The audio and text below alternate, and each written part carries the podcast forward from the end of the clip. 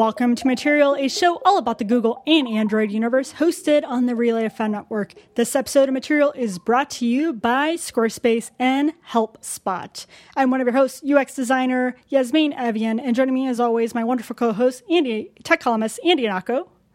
Hi there.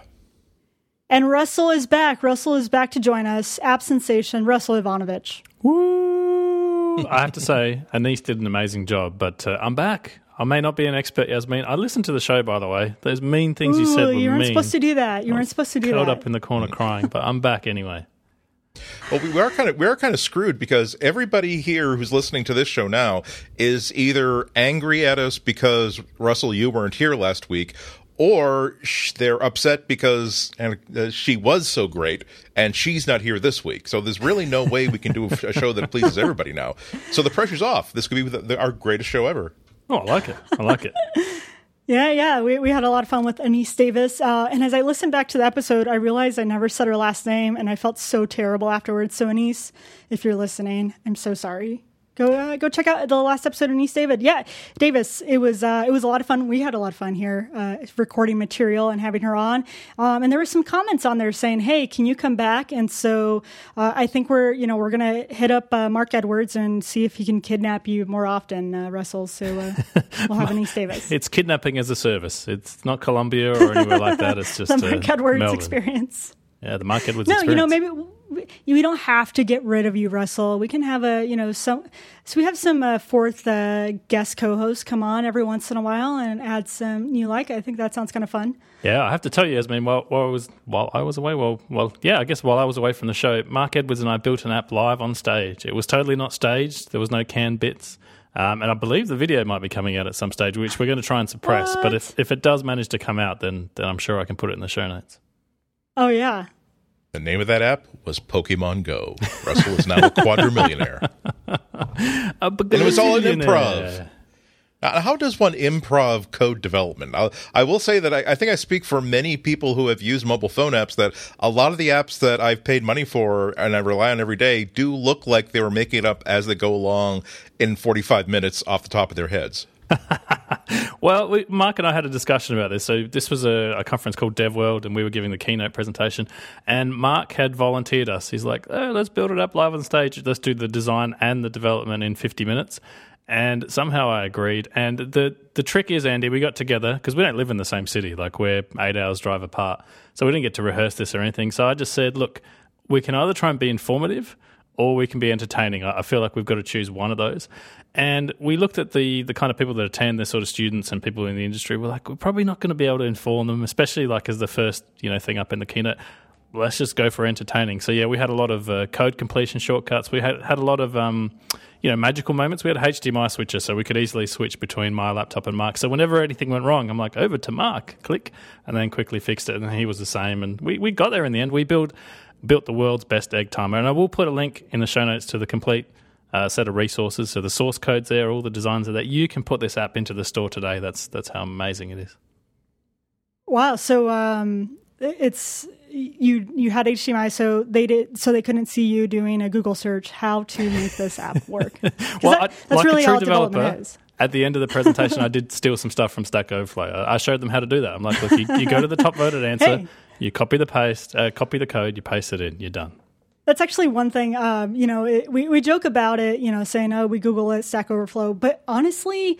A lot of development uh, is is not knowing all the answers. Is just being able to understand the material enough so you can problem solve and figure things out, and also being able to Google search stuff and figure out the solution and think through. Oh, okay, that's how they're doing it, and solve for it.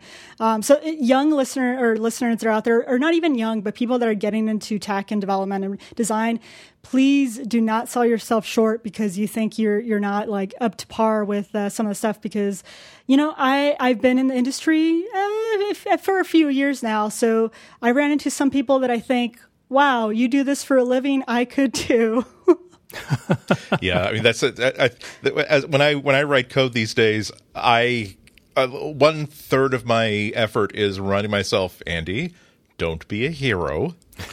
just just because when you grew up during the Carter administration you had to type every line of code in yourself doesn't mean that it's wrong to simply again go to Stack Overflow, do a search for the problem you're trying to solve, find beautifully written, commented, and tested and proven code that works a hundred times better than what you would do yourself, and just just copy and paste it and and annotate and say thanks to here's where I got the code. Thank you to this person who for for, for depositing this. And if you can also give something back and make do a blog post saying I had to solve this problem. This code worked great. I had to change it like this. But so if you need to interface with that, this is how you do that.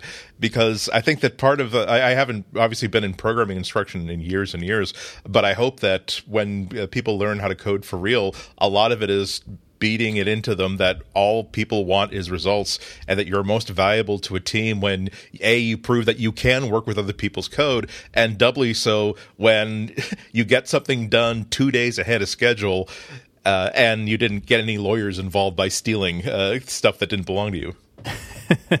Yeah there, I mean, uh, there, has been a lot of cases at work where you know we present something. I'm a UX designer, so I don't necessarily uh, mess with the visuals so much. Uh, but I, you know, I'll come up with a solution for something, and then we'll present some wireframes. And you know, we, we do have some layouts in there and some of the UI.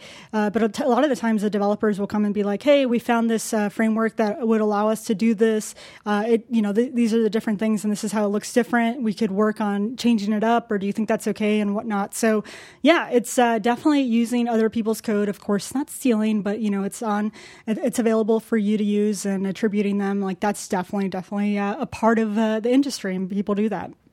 You can't steal that which is being given away for free.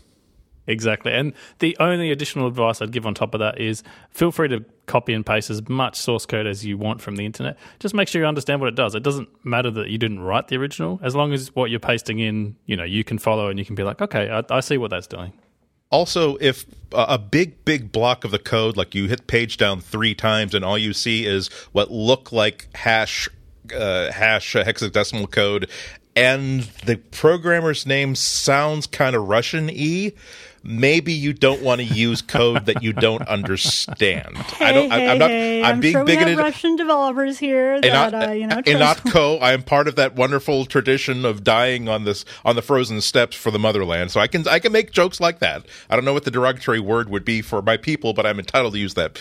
All I'm saying is that there's there's reasons why people hide give you free code, and then there's a big block of mush mush text that does not conform to any programming language you understand, and it's not because oh well, I, I, I saved your I saved your disk, uh, your, your hard drive, eight kilobytes of space by compressing it into this block of data. You're welcome just execute it. Don't worry about it. speaking speaking of our international listeners, so those out there in different countries, um, we did we did get a our, I think our first voicemail. We don't have a voicemail number. I'm not sure how this person got us a voicemail, but uh, this is the same person that challenged us to say the name of their German town, which I'm not going to attempt again. It was it was a fun town. So I actually uh, reverse challenged them with the name of an Australian town, and I just want to. It's a very short voicemail. I just want to play it for you now. Hey, Yasmin, Russell, and Andy. This is Robin from Gelsenkirchen. I'm the one who challenged you with my city's name, and I have to say, you came pretty close, and Russell's story was cool. Um, I'm sorry that you had to watch your team lose. Um, so I tweeted Russell about it and asked him for a challenge too, so this is where I deliver. And he gave me a city's name which I believe is pronounced Wagga Wagga. I hope I did it right, just, just let me know. I suppose it's Australian, so this is based on what I've heard Russell talk and how he sounds. Anyways, I love the podcast. Keep it up and have a nice day. Oh, he loves the podcast. Keep it up and have a nice Yay! day. And for reference, I, I, actually know before I tell you how it is pronounced. Andy and Yasmin. Do you do you want to have a go at this? It's spelt W A G G A W A G G A. It's the name of an Australian town. Waja Waja. I don't know. I'm assuming not because you're laughing at me, Russell. Spot on. Russell, Russell, oh, was. oh, wait, I'm going to go with Newton Newton Highlands. Newton Highlands. No, it is in the Australian vernacular. It's Wagga Wagga. Let's go down to Wagga Wagga, Wagga mate. I was, I was way off. Wow. Wagga Holy Wagga. cats. No. Wagga I'm Wagga. embarrassed. Yeah, so All our right, German well, listener whatever, got Russell. I'm going to ask you to say jalapenos, and then we'll then we'll be uh, jalapenos. We'll be even. Yeah, hey, I'm impressed. I'm impressed. Next really next good. week, ge- next week's local regional geographical challenge is spell Leominster. Leominster. The lovely town of Leominster, outside of Boston.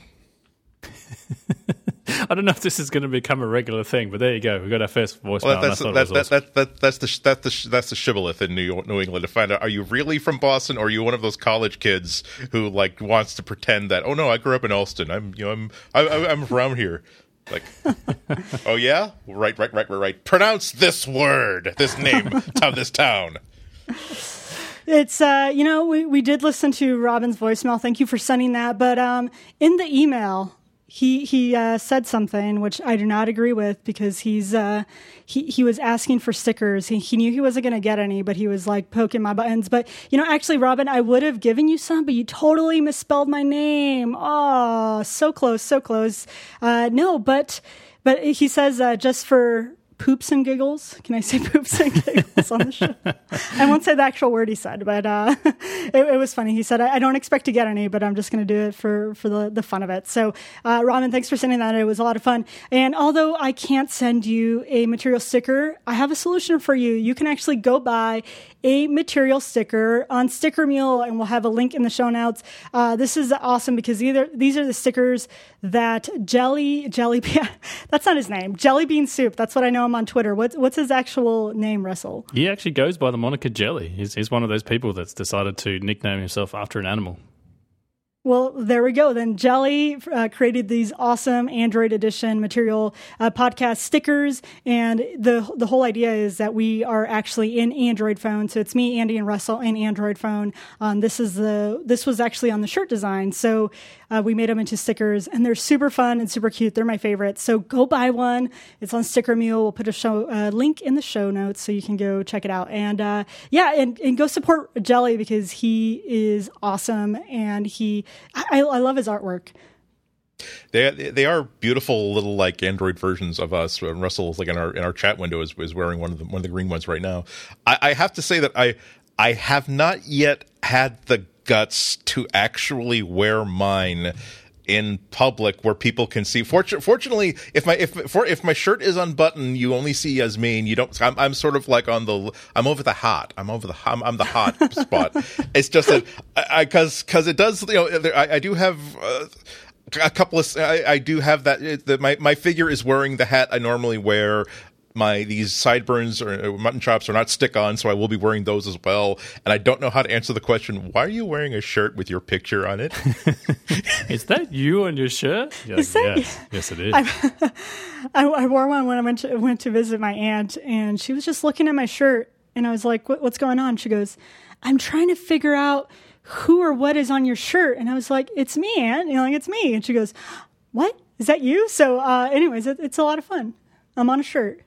I, you just reminded me of the the the big the best self ego knockdown in history, uh, in, in my personal history. So I'm checking out the uh, there's a, a, a short version that is if you've heard about the Hemingwrite word processor, uh, now it's called the Free Freewrite. It's a really really really nice interesting Kickstarter trying to make a digital typewriter. It has an e-ink display, and so I come into I have a a, a meeting with uh, the designer of it in his office in New York, and he turns it on and the e-ink display has oh well there's a picture of uh, that has like a, three like figures on it and one of them is clearly agatha christie another one is clearly charles dickens and the other is a fellow who has you know sort of my kind of build and my kind of gla- my signature glasses and my mutton chops and the jacket that I'm wearing like when I'm trying to be a respectable geek is he's also, the same jacket I'm wearing in, on the material t-shirt.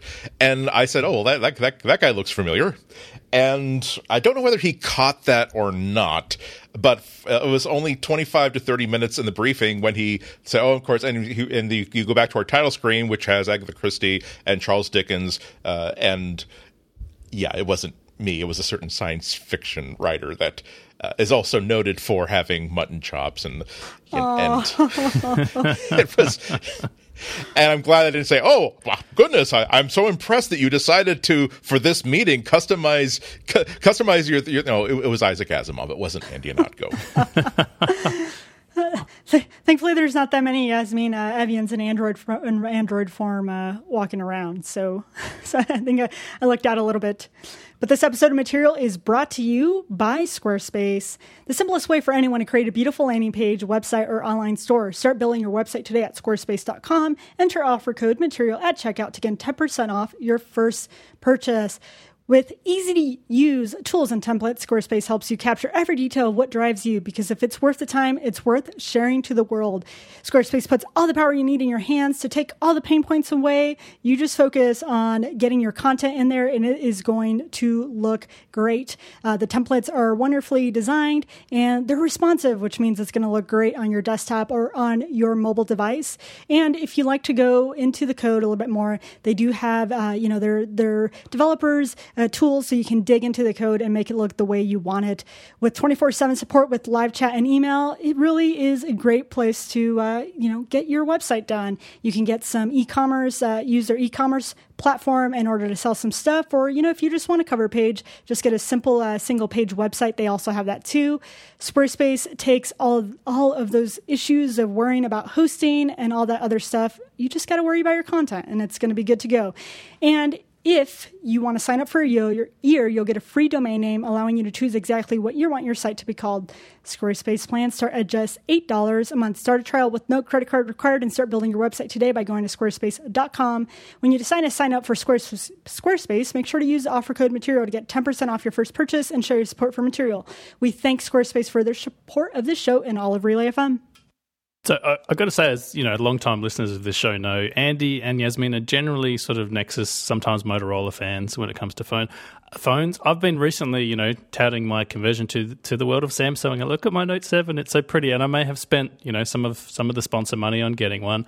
And I, I know I've been away for a week, so you know, I'm like I'm enjoying my phone or whatever, and then and then I, I, get this. I'm going to read something that the, the, Samsung told me recently. They said Samsung Electronics Australia advises all customers who use a Galaxy Note 7 smartphone to power down their device. I'm like, oh, that's unusual.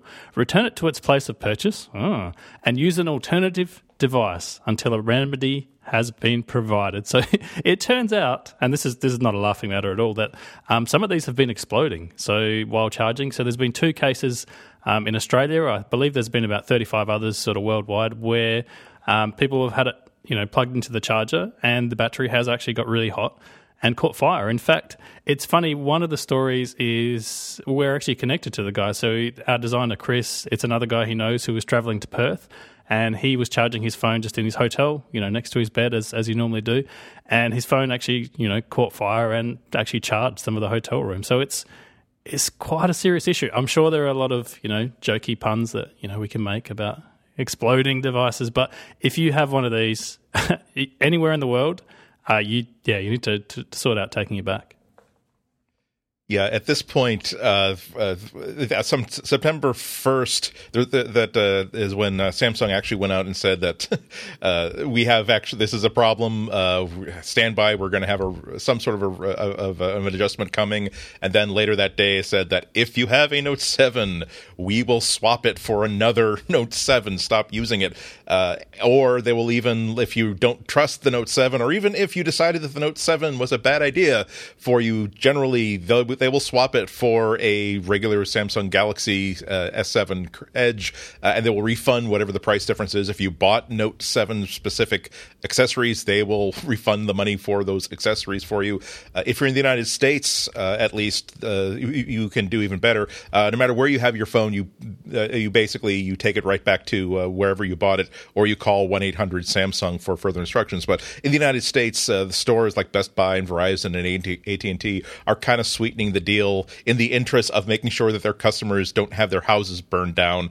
Uh, for instance, uh, you, some of them are allowing to swap the Note 7 for any other phone they sell. So if you want to get the new iPhone that's going to be announced tomorrow, you can do that. Uh, some of them will give you a full refund, not even charge you the restocking fee. Uh, they really want these back, and it really is uh, that important. I mean, if there is a uh, from a journalistic standpoint, we're supposed to go through. Here's how to tell if you have one of the Note sevens that's affected.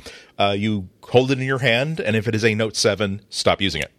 Seriously, uh, it is it is one of those things where if you it's only been about a few dozen but the it's been quite dramatic. We're not talking about oh it's overheating and oh look the back is kind of melty. It's no it actually bursts into It flames. yeah. so it is so it is literally unsafe. I can't think of any excuse for actually continuing to use it. Uh, particularly now that you can especially in the, in the united states you can go if you're watching it if you're listening to this anytime before your, your local at&t or verizon store closes you can go right now and swap it for a different phone. Uh, so definitely do that right now uh, because this is a very very serious problem I guess uh, the the only thing I can recommend is if you have to use it for whatever reason to get like your your account information synced up or whatever, maybe do it underwater. I guess the explosion would be uh, less of an issue there because you know the Note Seven is uh, waterproof, and we've seen that people have been able to use it underwater. Uh, no, it really it really sucks because you know the Note Seven had some amazing reviews. People were like, "This is amazing! I love this uh, phone. It's like the best yet." And people just loved it, and then they come out with this issue, and you're like, "Oh no, oh no, this is a terrible."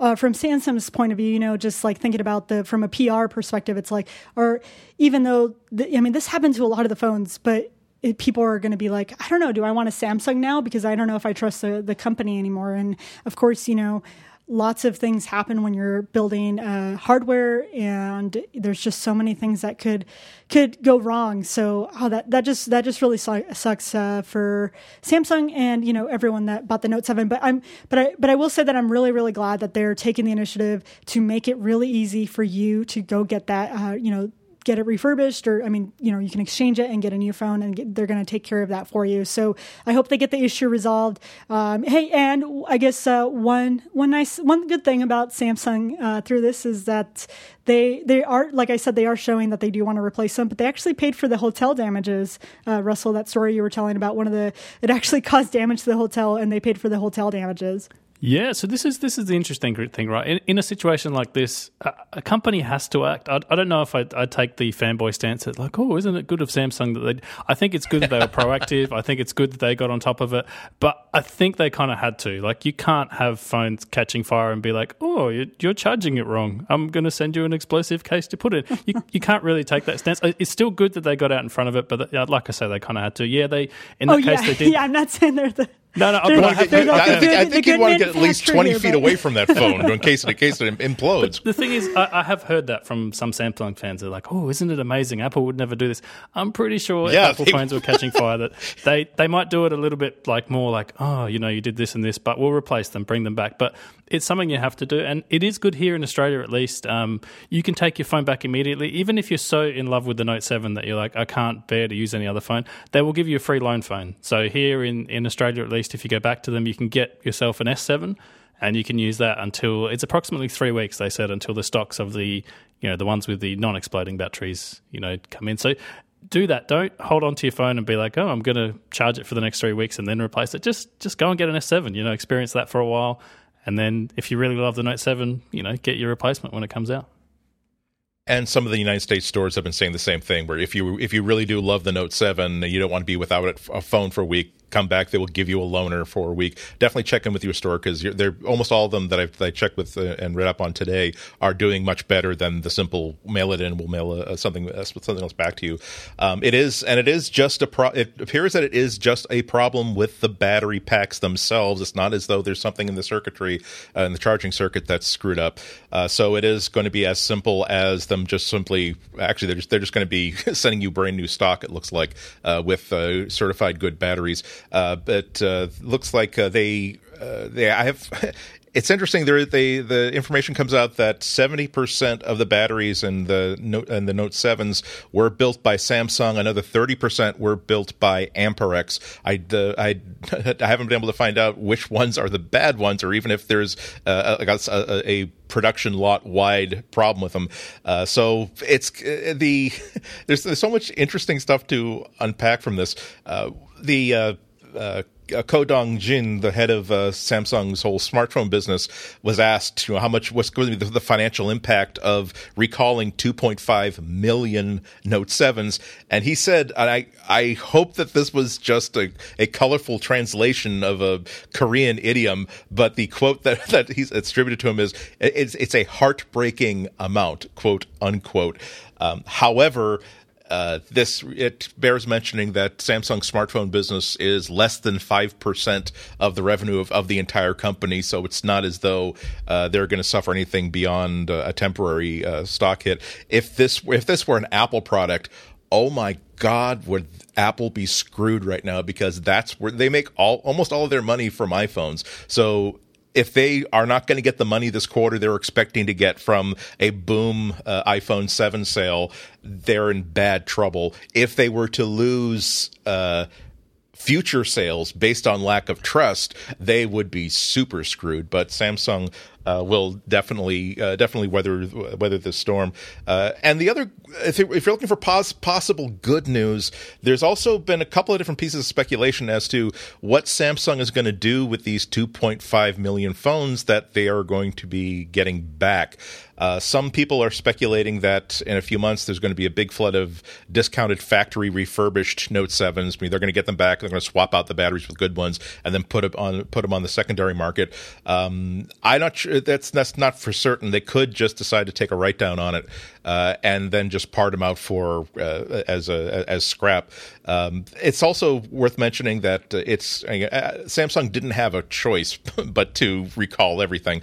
Uh, however, they did. Uh, maybe this isn't. Uh, this, it's worth noting that they decided to do a voluntary recall. if they had, for instance, the United States decided to do an official recall with the United States Consumer Product Safety Commission, that would have a lot of implications. For instance, it would make it illegal for anybody to sell a Note Seven. They would be formally but government back you cannot sell these uh, so we don't know if there are going to be time bombs waiting to go off when there's back stock in some store that hasn't been cleared out and maybe in six or seven months uh, someone someone at Best Buy who's just been hired a month ago and has never heard of this puts just puts this back on display. It also would give, uh, if it were a formal recall, it would give consumers. Uh, basically, the United States government would have the consumers back. As things are right now, the, if you bought a Note 7, you have to rely on Samsung's goodwill to actually go th- come through with the things that they're promising. Looks like that they're ahead of this, but bears mentioning that they didn't do the, the absolute best thing they could possibly done. Russell, I got a question uh, for you. Now, when you said you got a message from Samsung, was that just like via email or did they come up as a notification? Ah, so in Australia, they've sent out notifications to all the users. The the actual thing I quoted though was I went online and they have one of those. You know how a lot of companies now have that live chat thing, which I actually don't mind. I, I prefer yeah, yeah. that to talking to someone on the phone. It's it's a geek thing, and that's they gave me like the official PR line, like this is exactly what you have to do. But here in Australia, at least, they sent out a push notification to yeah all Note sevens. Yeah, they, they should have. That was smart because if, if they had decided to do it as, let's say they, they, they, they send you a URL, so please click on this link, and it's like a flash animation on the site. Yeah, that would definitely have ignited the phone. So that's they did the responsible thing of relying on SMS.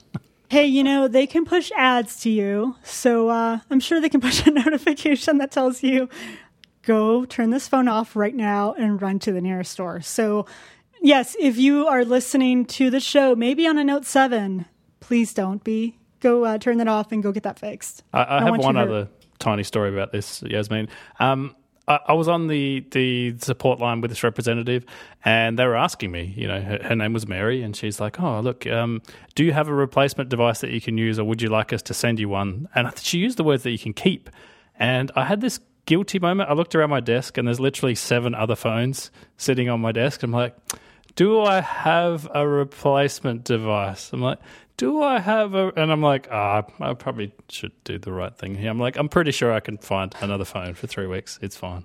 R- Russell, you have a friend that will not buy Samsung devices that you could have given one to. Well, this is my other dilemma, Yasmin. So I was going to go back to the S7 Edge, which, which is a phone I said I love. I think it might be my favorite phone. But my brother's borrowed that for three days because he's thinking about switching from you know iOS to uh, to the world of Samsung. He smashed his his iPhone into little pieces. He had a 5S, and he's like, "Oh, I like that phone. Can I try it out for a few days?" So Yasmin, I've had you're, to go back to this. it runs the yay six P. It's the six P. It runs the Nougat, which which is nice. Um, I'm not going to say disparaging things about this phone because I know a lot of our listeners have it. So I'm just going to end my uh, commentary there. But this is this is the phone that I'm using, hey, the six P. Go go download that night uh, night mode enabler so you can get your fancy night mode. oh god! So I I just had this picture when when they do like the really bad basic cable like exploitation movie of the week about this disaster, like it will be oh thank thank God we managed to recall all of the phones that ignite, and then suddenly like the slow zoom in on Russell like my brother borrowed my Note 7 for his camping trip to the oil refineries. oh my God!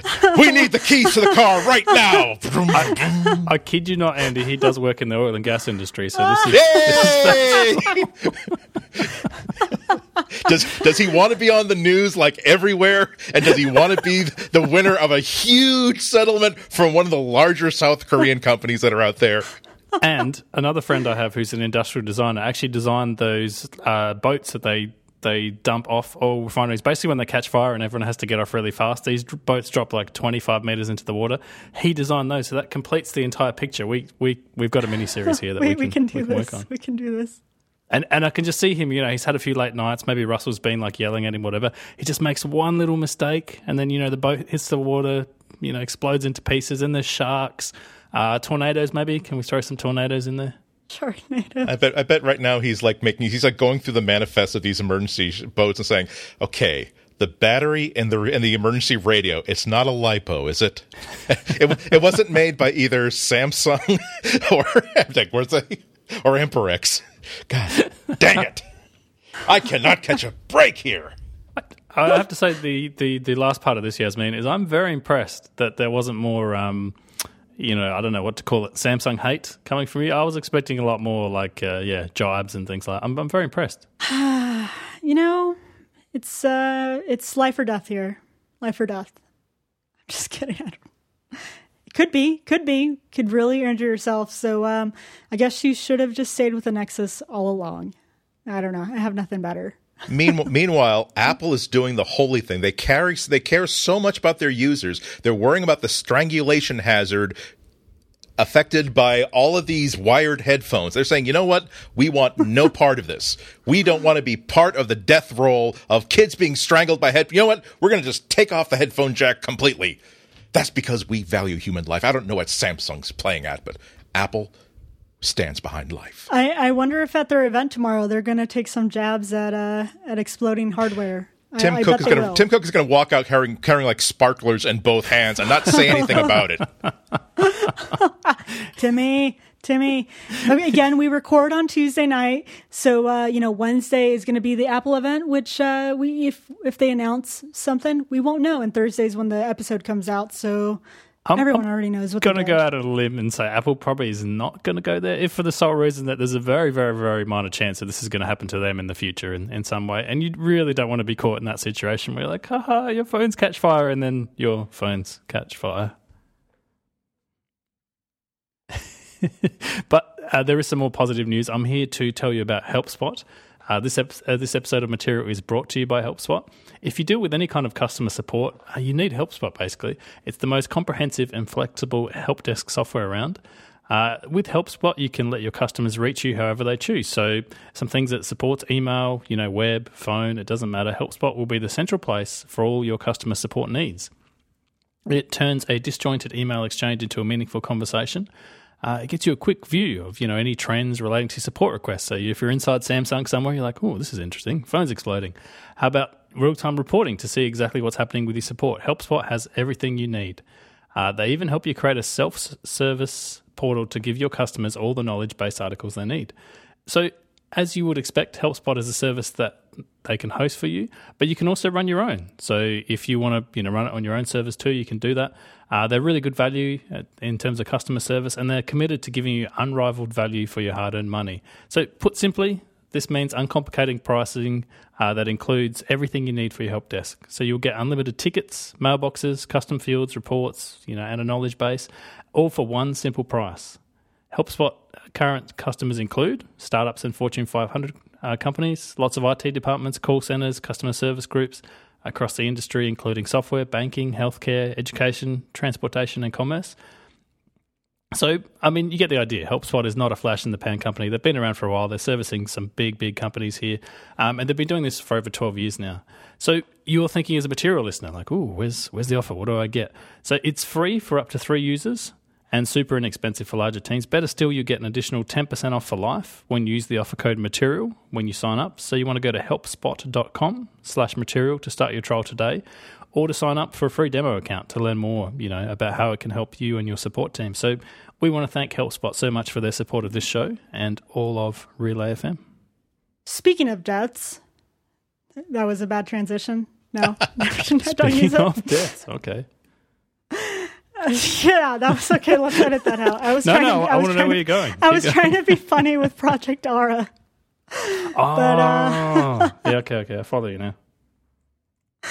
Uh, yeah, yeah, yeah. All right, I'm gonna I'm gonna let you take this one, Andy, because I know you were a huge Project Ara fan.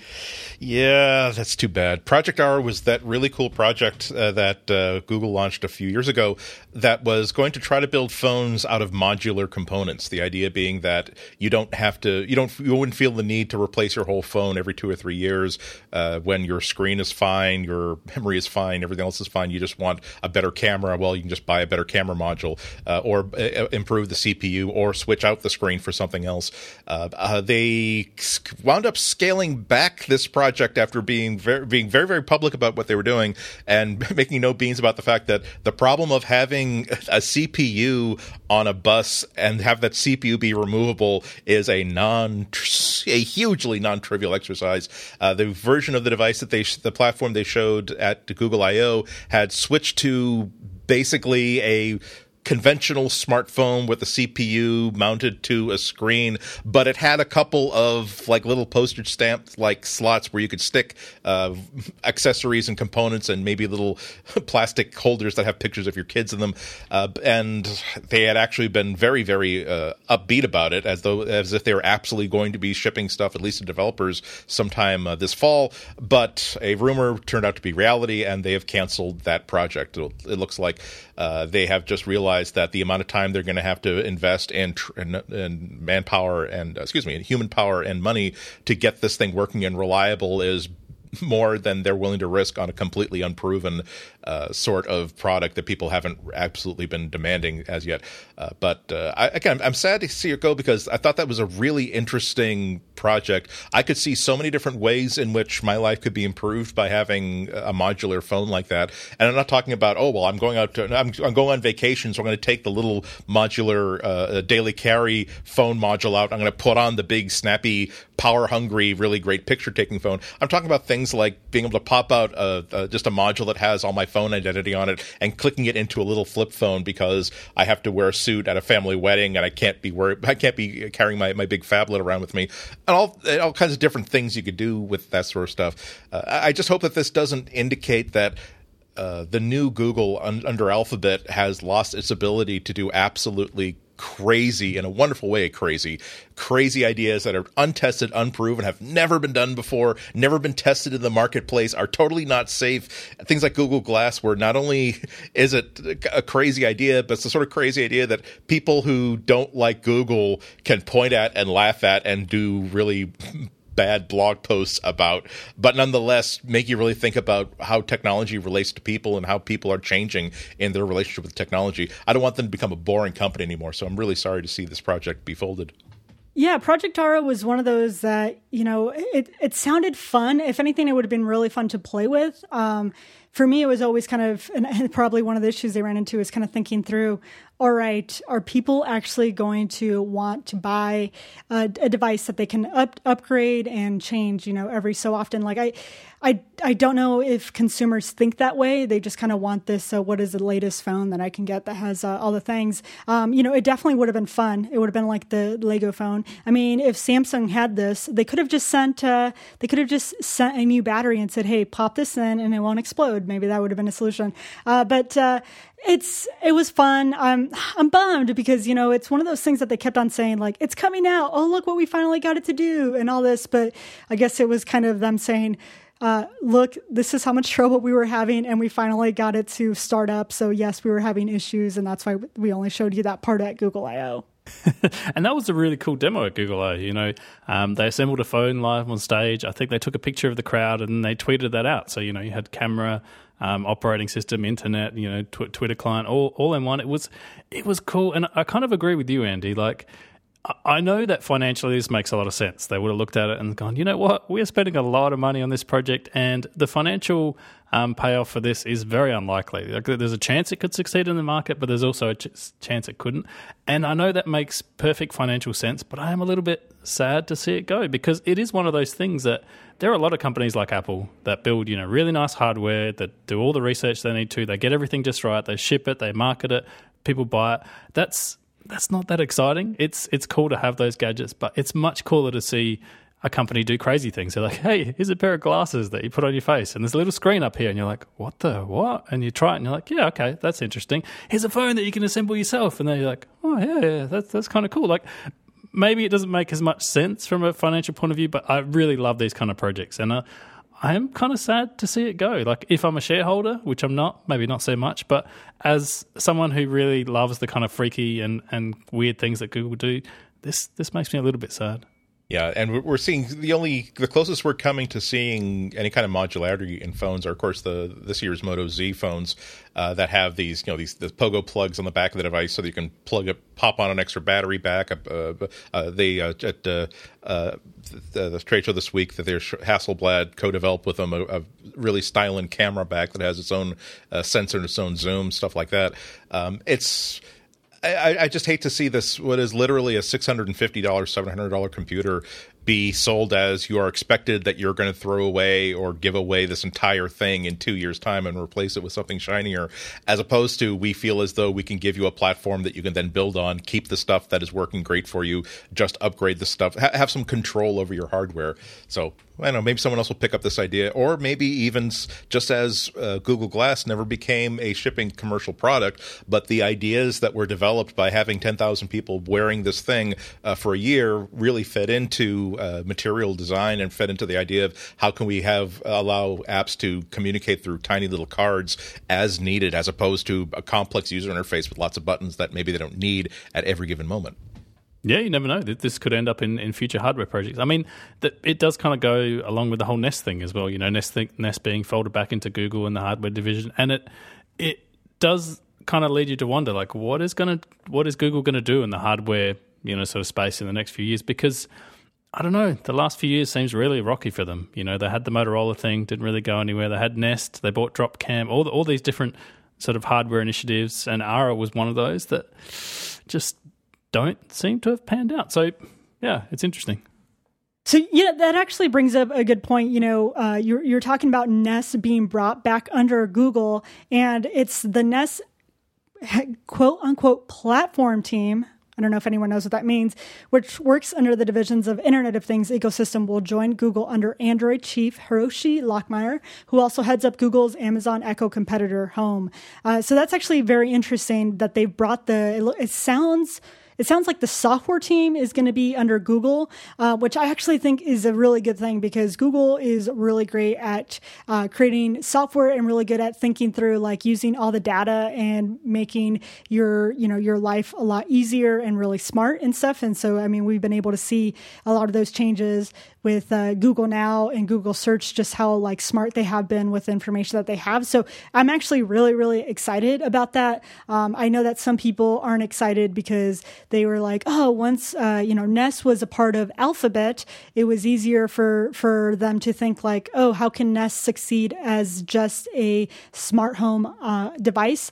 And now people think because it's under Google, it has to roll back to kind of their advertisement. But um, I don't I, I don't see it that way of course, everyone knows how much I love uh, I love Google, so I, of course I'm not going to look at look at that. Uh, but it's I'm excited for for them to be going back to Google. I hope I hope that means that Nest will still will still uh, continue after that though. I, I hope it's not like, hey, everyone's under Google and sorry we killed off Nest.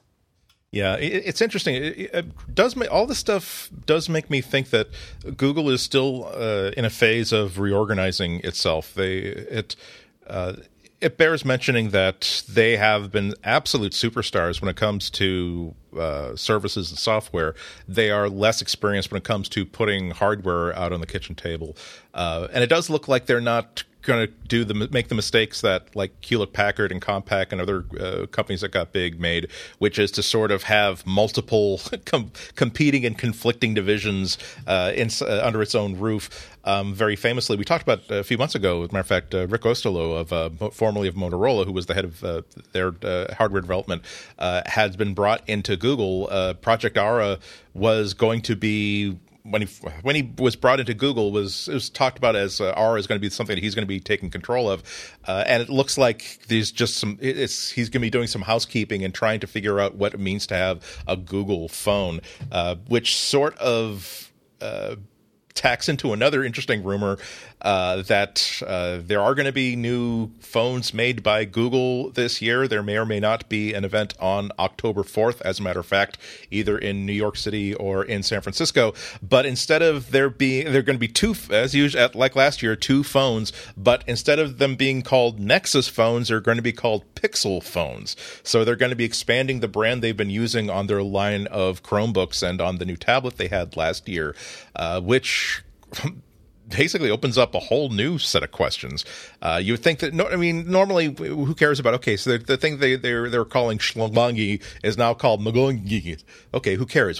Tell me how the phone works. Tell me what it can do.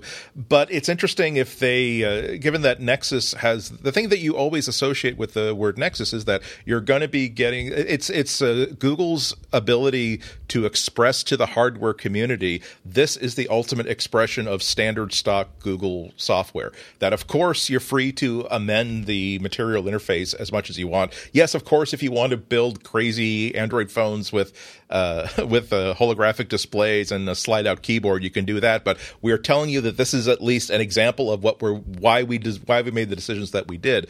Uh, and so as a result, it's you get the a pure Android experience, you get stock Android, and you get basically the the baseline directly from Google. So if they're if they were to make the next two phones Pixel phones, quote unquote. Does that now mean that okay, it's, it's going to be the same thing as before? They're just calling it a new, a new name. Uh, we're just going to put that really awesome, super cool. I hope, I hope, I hope uh, LED line of uh, rainbow lights somewhere on the device. If all they do is that, they've got. I'm buying it. I just love that line of rainbow lights. But it's also, but it's uh, also possible that they're saying, you know what, we're kind of we're kind of sick of HTC and Samsung kind of screwing up our perfect world. So we are we are going to be now we're we're going to be using these Pixel devices to uh, put ourselves directly in competition with you guys. So yes, it's going to be we're going to start off with the same stock Android that we're sending out to everybody else, but we're also going to bake in some stuff that's not available to anybody else except for uh, these uh, these Pixel phone users. So we're going to make you compete with us. We're going to make you try to make a phone as good as we can as we're making our phones right now. Uh, so I don't know if I don't know how that's going to work. There's there's also rumblings that Google is going to be calling this the first phone made by Google, not simply we designed it and then we told HTC please make something like this, and then six months later HTC makes a phone almost exactly like the Nexus 5X, but they're calling it something else. Uh, I don't know if they have the I don't that, I'm sure they don't have the ability to manufacture at this point. So it's a lot of questions just by a rumor that they're calling something from one two syllable made up word to a two syllable word that has not been made up pixel. We understand what pixels are, but we've we, they're blocks. They are squarish blocks, but they're not six inches diagonal typically. it's funny if this was an Apple announcement, we could we could talk about this for many many hours. What, what color was the name? Where was the thing? What does the X actually mean? But the thing I love, and this is a bit childish, is that one is called the Pixel. That's fairly easy to pronounce. The other one is called the Pixel XL. Try you know try saying that ten times really fast. And the rumor is this time around. the rumor is this time around that the major difference between the two phones will only be size. And if that's the case, I'm kind of all for that because it, it was always hard to pick between the 5X and the 6P because you're like, well, one is smaller, but it's also less powered and it's like a different design. It's like, well, which one do I pick? If the only the actual only difference is size, then that's a plus in my book. Makes it much easier to to choose which one you want. Pixel XL. Pixel no. Pixel. Pixel XL. I don't know. Pixel XL. Pixel XL. That's going to be the new. That's going to be the new drunk test in the South Bay. Okay, say yeah. Pixel XL six times while walking this line. Pixel, Pixel XL. Do you have a pickle? Pickle, pickle, pickle, pickle, pickle, pickle, pickle, pickle, pickle, pickle, pickle, pickle. Uh, you know, uh, I'm excited for Google Home. I'm really, really looking forward to that uh, in October 4th launch. We still we still have a bit. We still have a bit in about a month. Hopefully that will get announced. I am hoping that they will also announce their watches, their Android Wear watches that they've been kind of teasing. Um, I don't think this uh, this rumor had said that the Android Wear watches were going to be covered, but um, I hope I hope it does because I need a new watch. I need a new watch. I'm tired of people making fun of me. You know, it's like, hey, what's is that a tablet on your hand, Russell? Yeah, I know you're the one that makes fun of me. Let's just let's just you- get it out there. You have the ZenWatch One, is that right? The original.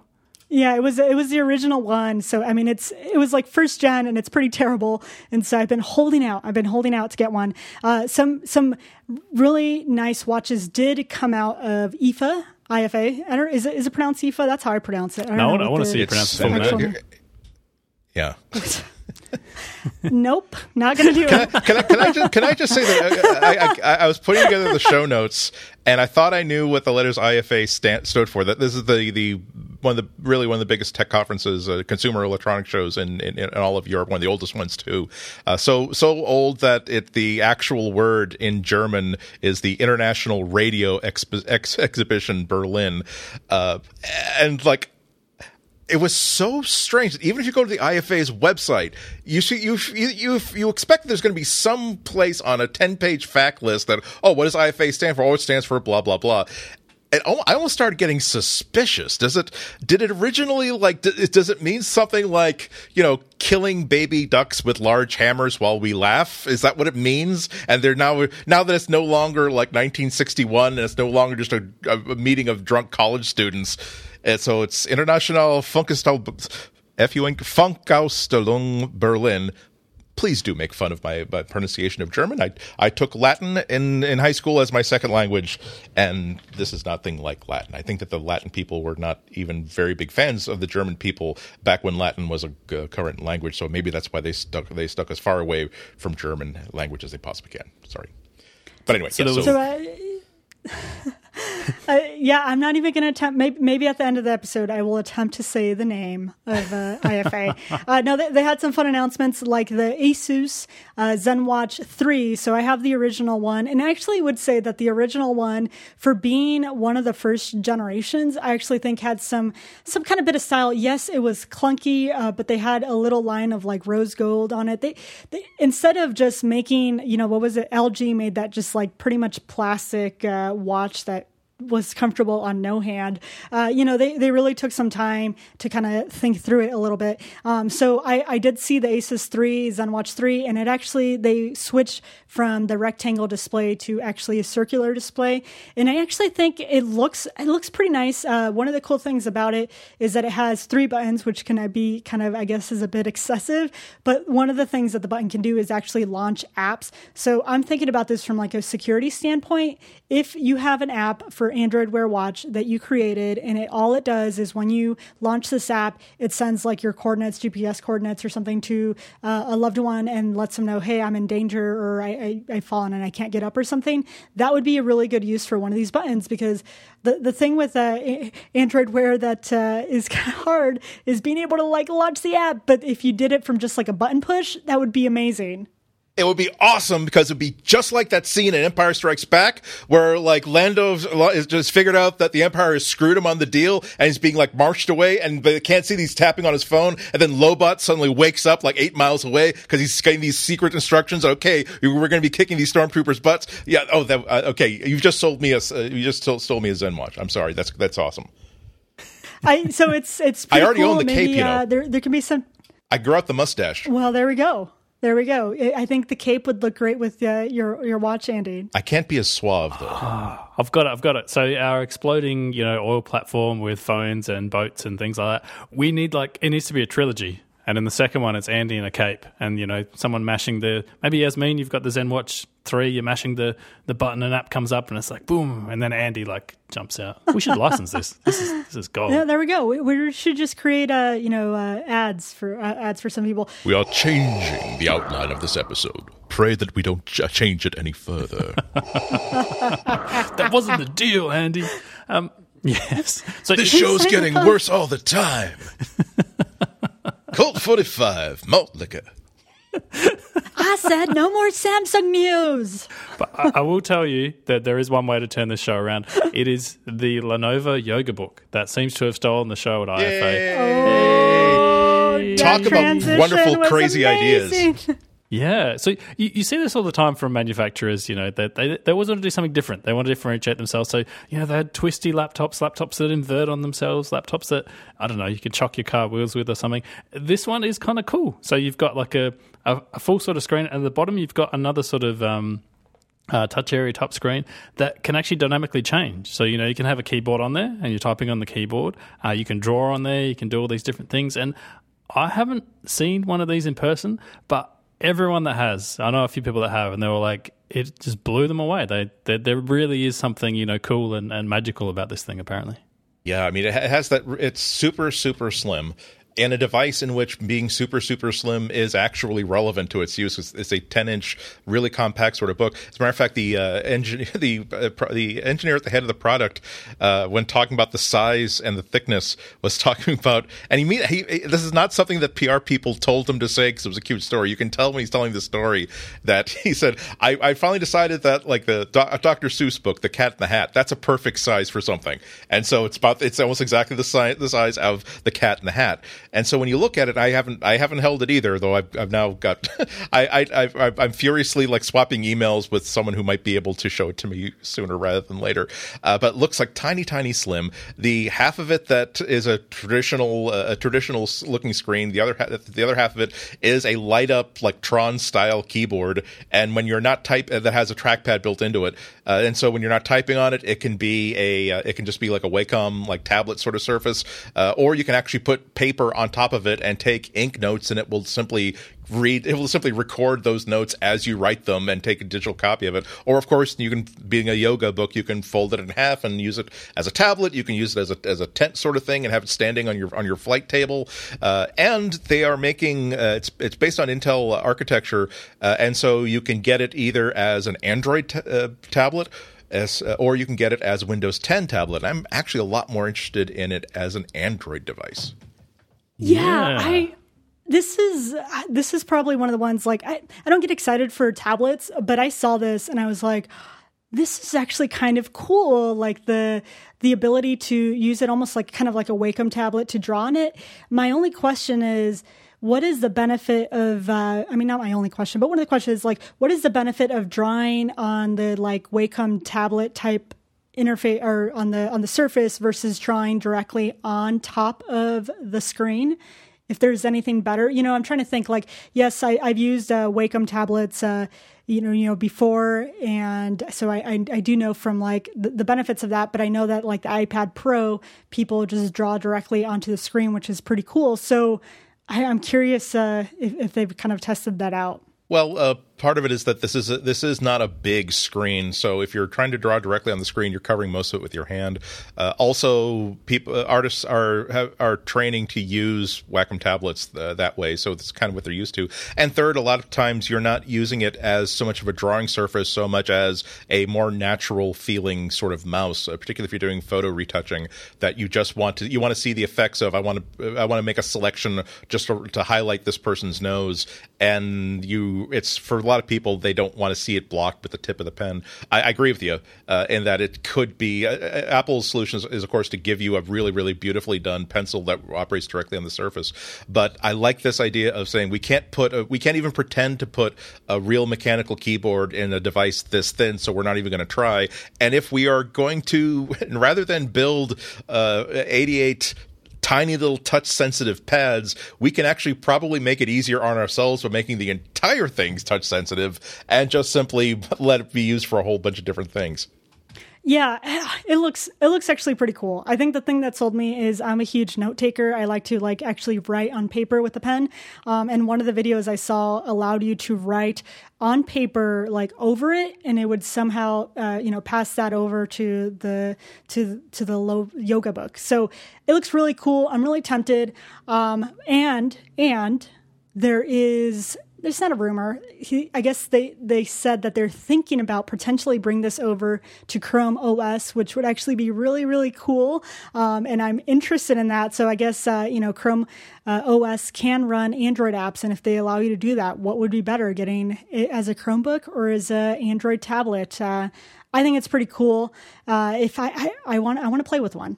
Yeah, and I mean the other thing that's cool is they've said four ninety nine US and that's for the Android configuration. I think it's fifty dollars more for the Windows 10, and shipping in October. So when I first saw this, I'm like, that's probably about fifteen hundred dollars, and ships never, or like three years from now. And I'm like, four ninety nine ships in October. Like that's that's actually like a really really interesting price. Yeah, and I, you know, I think I would rather get the Android version of it. Uh, it's going to ship with uh, Android uh, Marshmallow, but they are saying that they're targeting a nougat release for like uh, winter Spring or or very something, very yeah. early spring, right?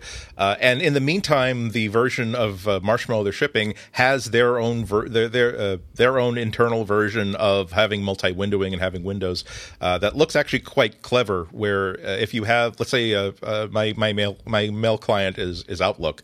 And because Outlook, the, it can, be, it's this designers designed it for either tablet use or for phone use. Uh, the special sauce they put into the, the into the the yoga book says that if you want, you can actually have a sort of minimize the window into the phone version of it and have this completely draggable, like little phone sized window, or you can have it take up the entire screen, or I believe you can also have a resizable window. And basically, it's tricking uh, Marshmallow into thinking that oh, we have a tablet, but oh my god, the space and time keep warping, and the size of this tablet keeps changing.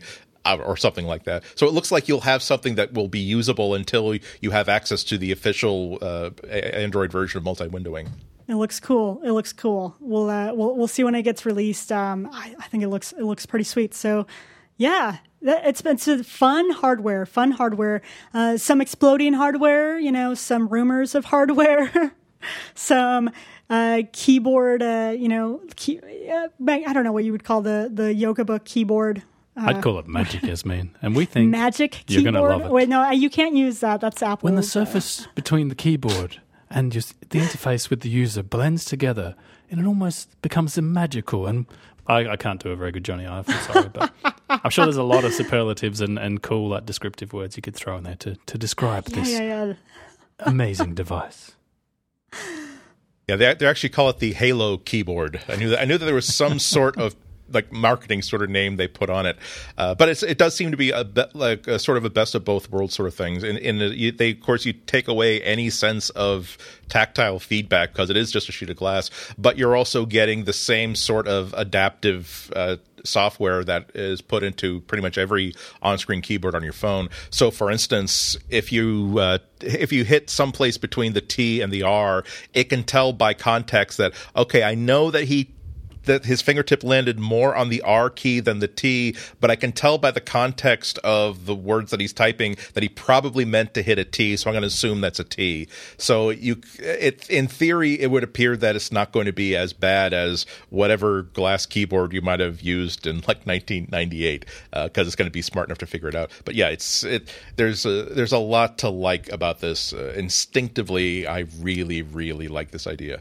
Yeah, you're going to have to get one for the show, Andy. I think this needs to be a mission. I think I'm going to have to get one for the show. for the good of the show. That, that, that's we just think about you listeners. I mean, that's, if- that's all we're thinking about. Had, had had I not had I not already like bought like a buttload of stuff on Adafruit because I want to start. There's a project I want to build. I'd say, you know, let's take five hundred dollars and just like put it to, put an envelope under the table just in case they can't loan me one like on the day of uh, uh, uh, on pre-release because I kind of I kind of want to have this for for research purposes for research. I- I told I told myself that I was going to need to have an Android notebook because I don't have an Android notebook as part of my test hard. I I, I should buy this as a responsible citizen. It's, it's the only Yes, possible yes, course please. of action. It's logical. Well, if they're not already using uh, Beyonce's Halo song, they're they're missing out. I think they, they need to do that, you know, because so they can add that, you know, the the chorus where it's like I can I can see your halo, halo. No, I'm not going to sing it, so don't worry. But um, yeah, see, yeah, you're you're moving around, so they need to go do that. Uh, it's going to hit you like a ray of sun. Uh, we want to thank everyone for listening. It's uh, been fun talking to you, Russell. Where can people find you and uh, connect with you online? Uh, they can find me, probably the best place is on Twitter, and my handle there is Rusty Shelf. So if you can think about an oxidizing uh, piece of metal that holds your books or something like that, that's, that's where you find me. And Andy, where can people find you? commercially, my stuff is published on suntimes.com and in the print editions. Uh, but if you can spell the word Ihnatko, you can uh, hit my uh, my Twitter feed, my Instagram, and my website at ihnatko.com. And you can find me at, at Yasmin Evjen on Twitter. You could find us at the show at Material Podcasts. Uh, keep on sending us your locations, and uh, we want to hear keep on hearing from you at materialpodcast at gmail.com. You can find us on the web at relay.fm forward slash material and go buy a sticker. Go buy a fun material sticker, and uh, yeah, continue to bug Andy and not Yasmin for stickers. Until next time, stay in material.